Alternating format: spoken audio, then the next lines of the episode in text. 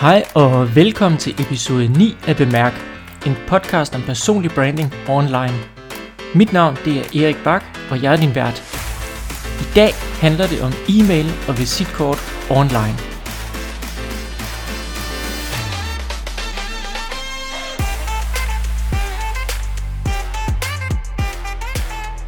Hvis du har lyttet med i nogle af de tidligere episoder, så har du sikkert også hørt episode nummer 4, hvor vi snakkede om e-mail og din e-mailadresse.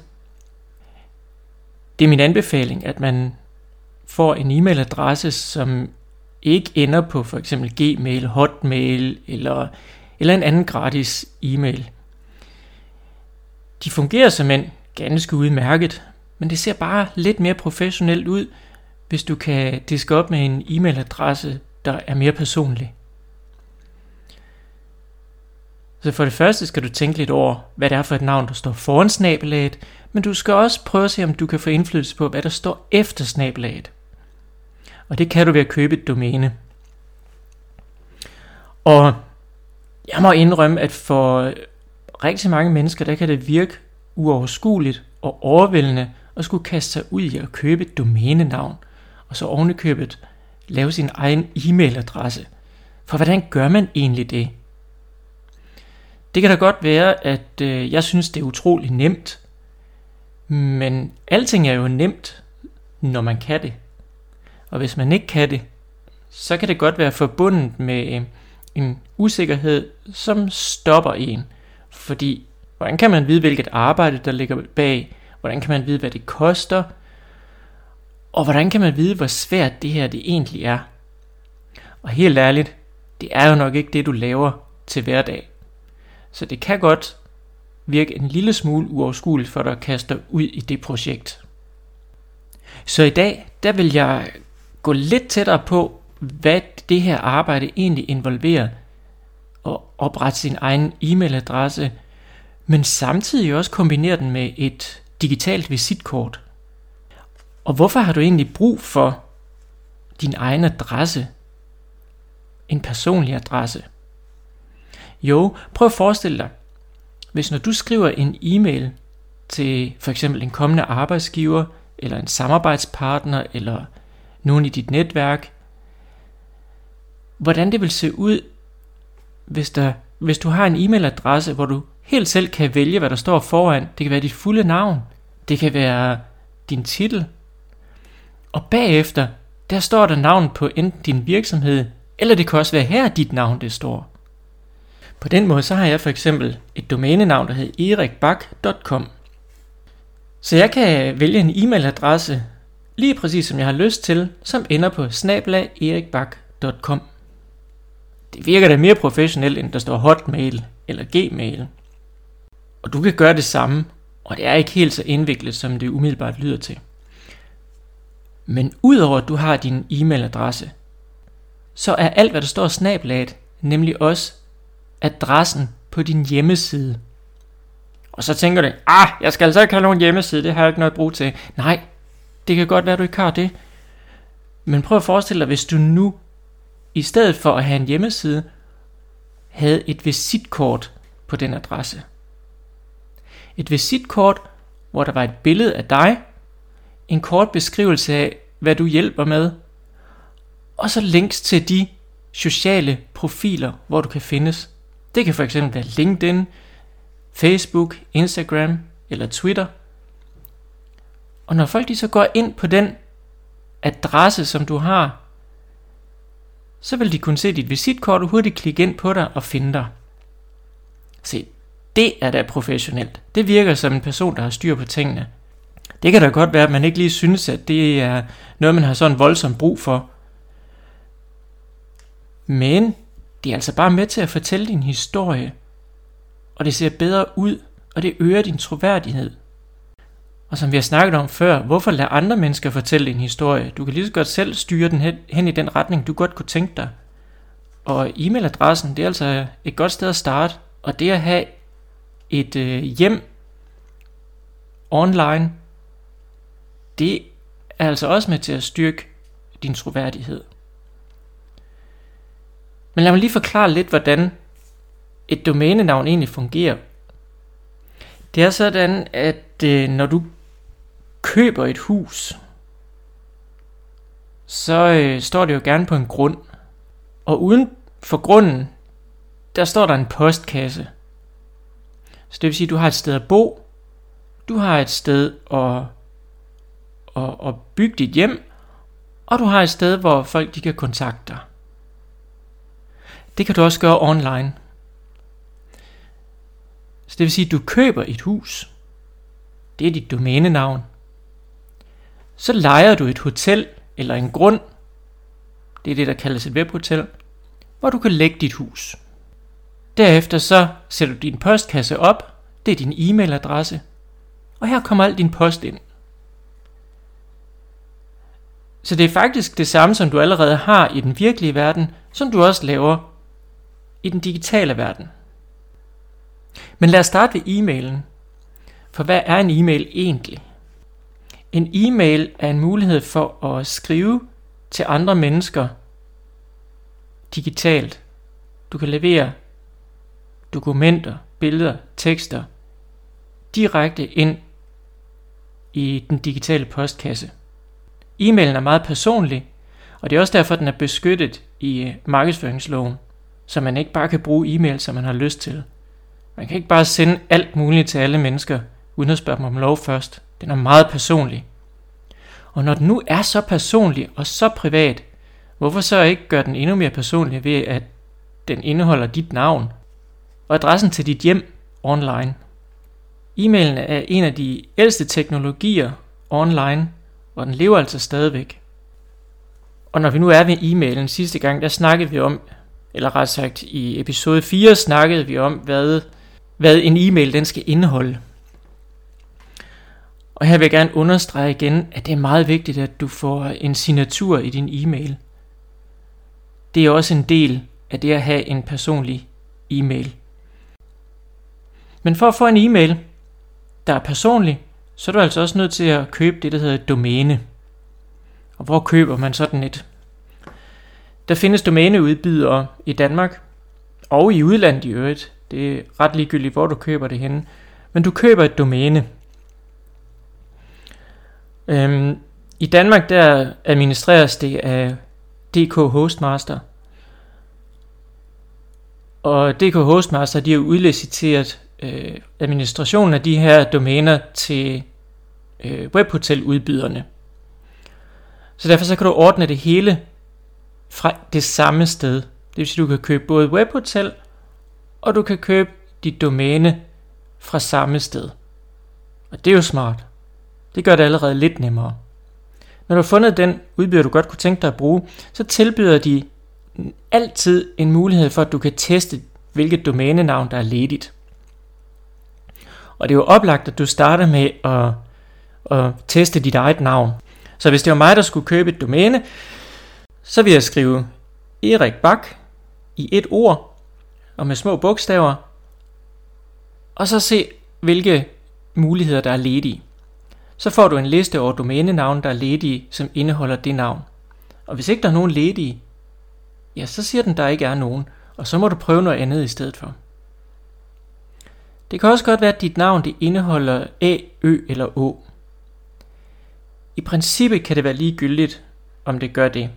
Google kan sagtens finde ud af det. Men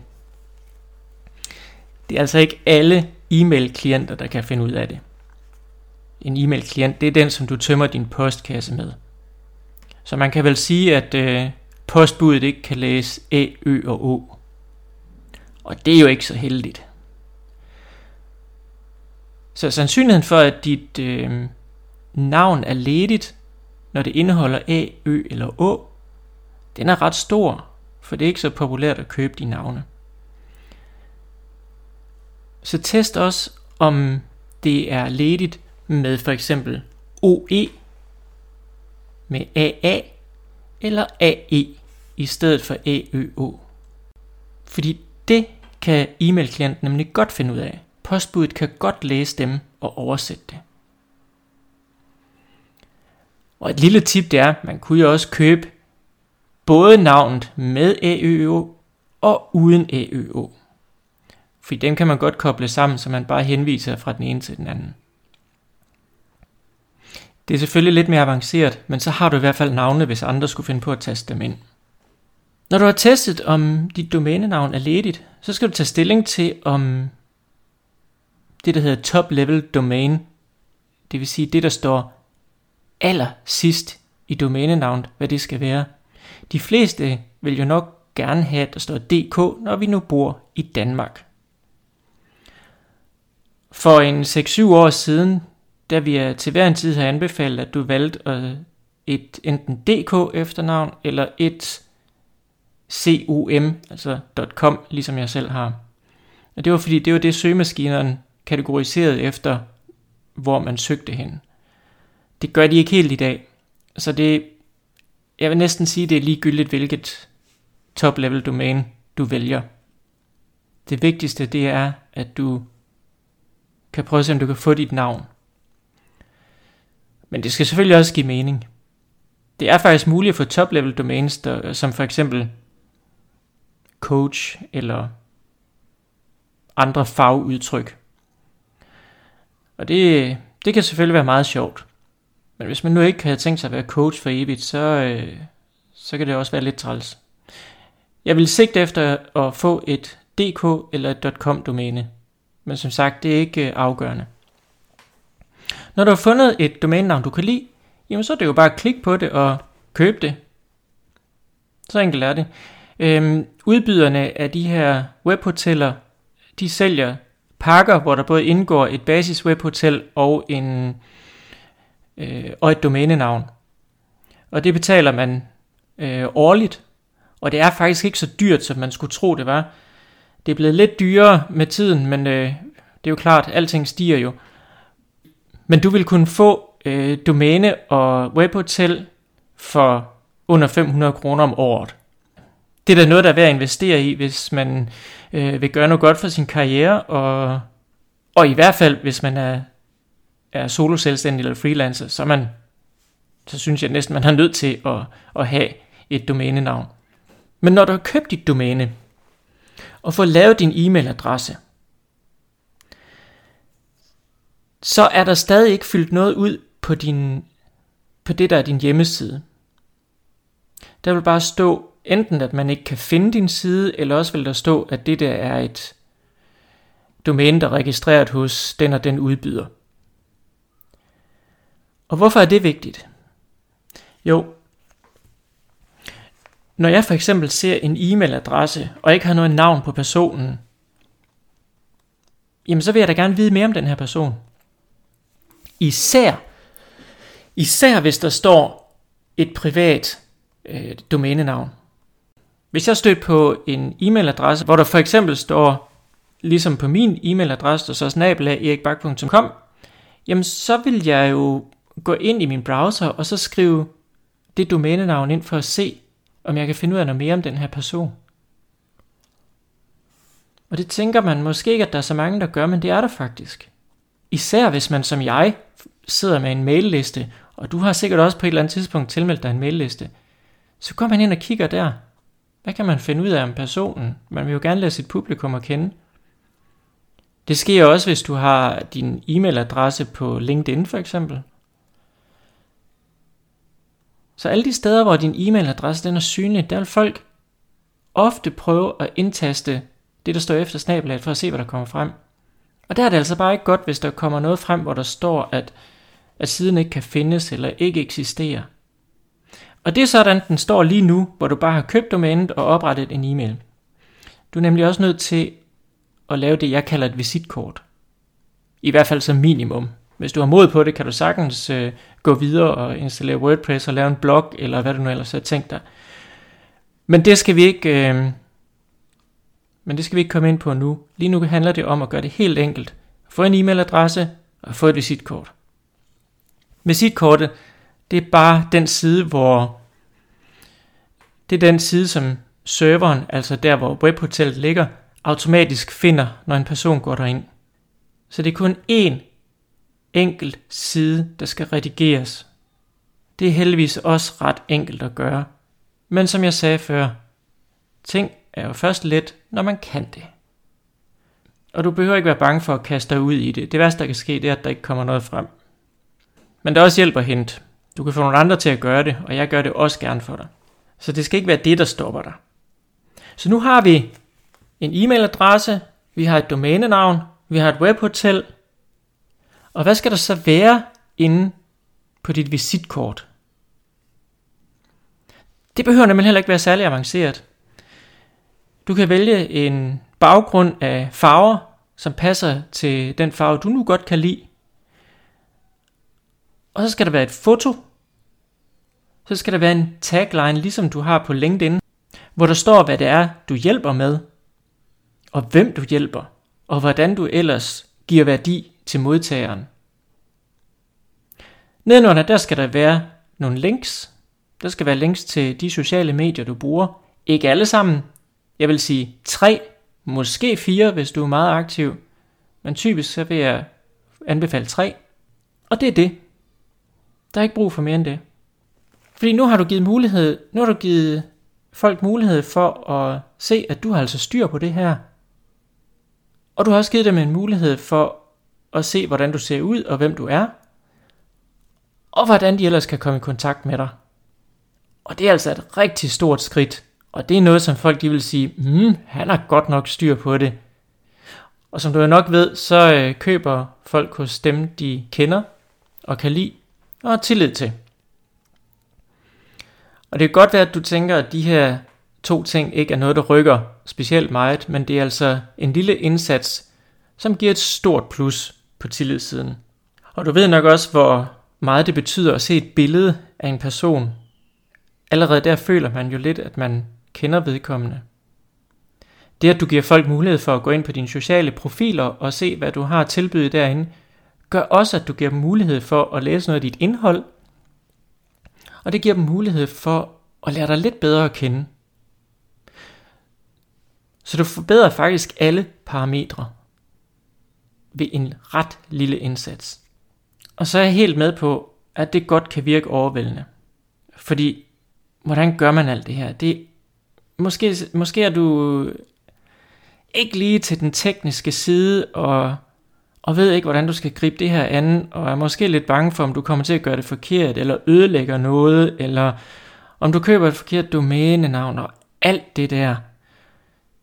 Det kan også godt være, at du bare ikke gider. Og det er helt i orden.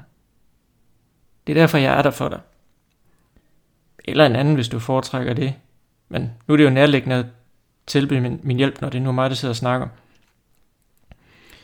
Jeg kan faktisk hjælpe dig med det hele.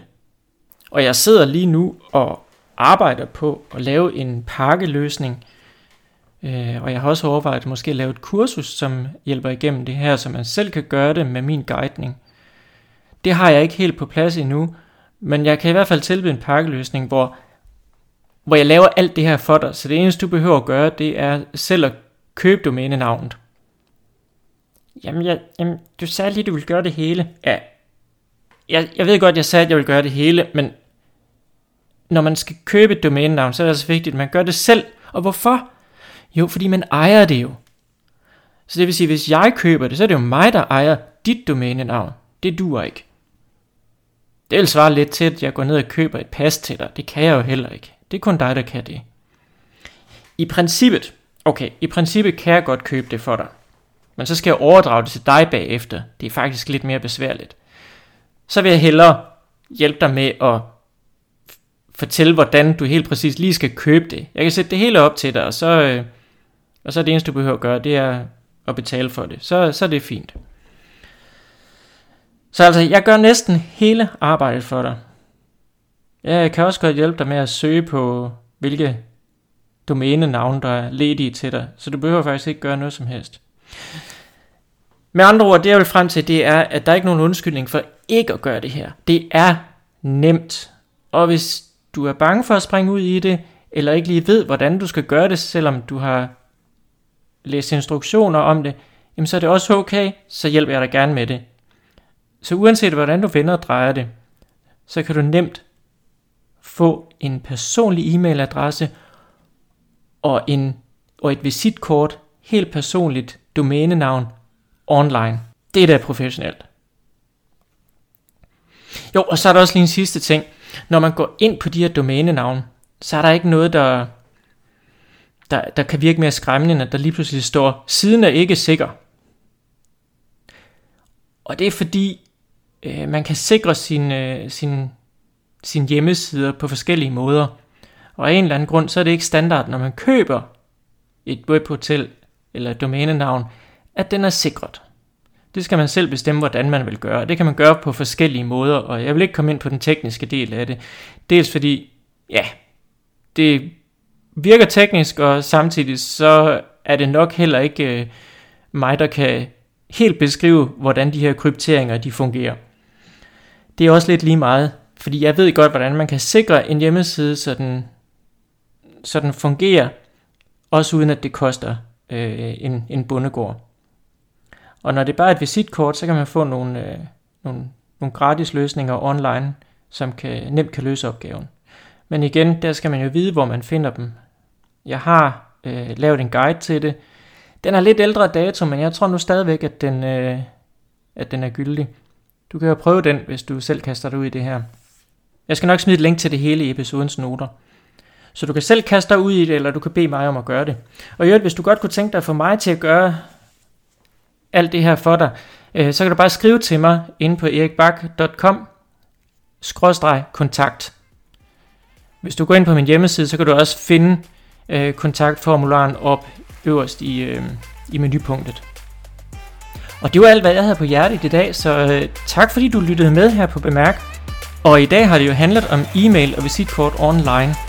Og det vi har snakket om, det er en e-mailadresse, det er domænenavn. Kort har vi været inde på signatur, men hør lige episode 4 om e-mails også, så får du lidt supplerende omkring det. Så har vi snakket om visitkort, og hvordan vi kan gøre et domæne sikkert.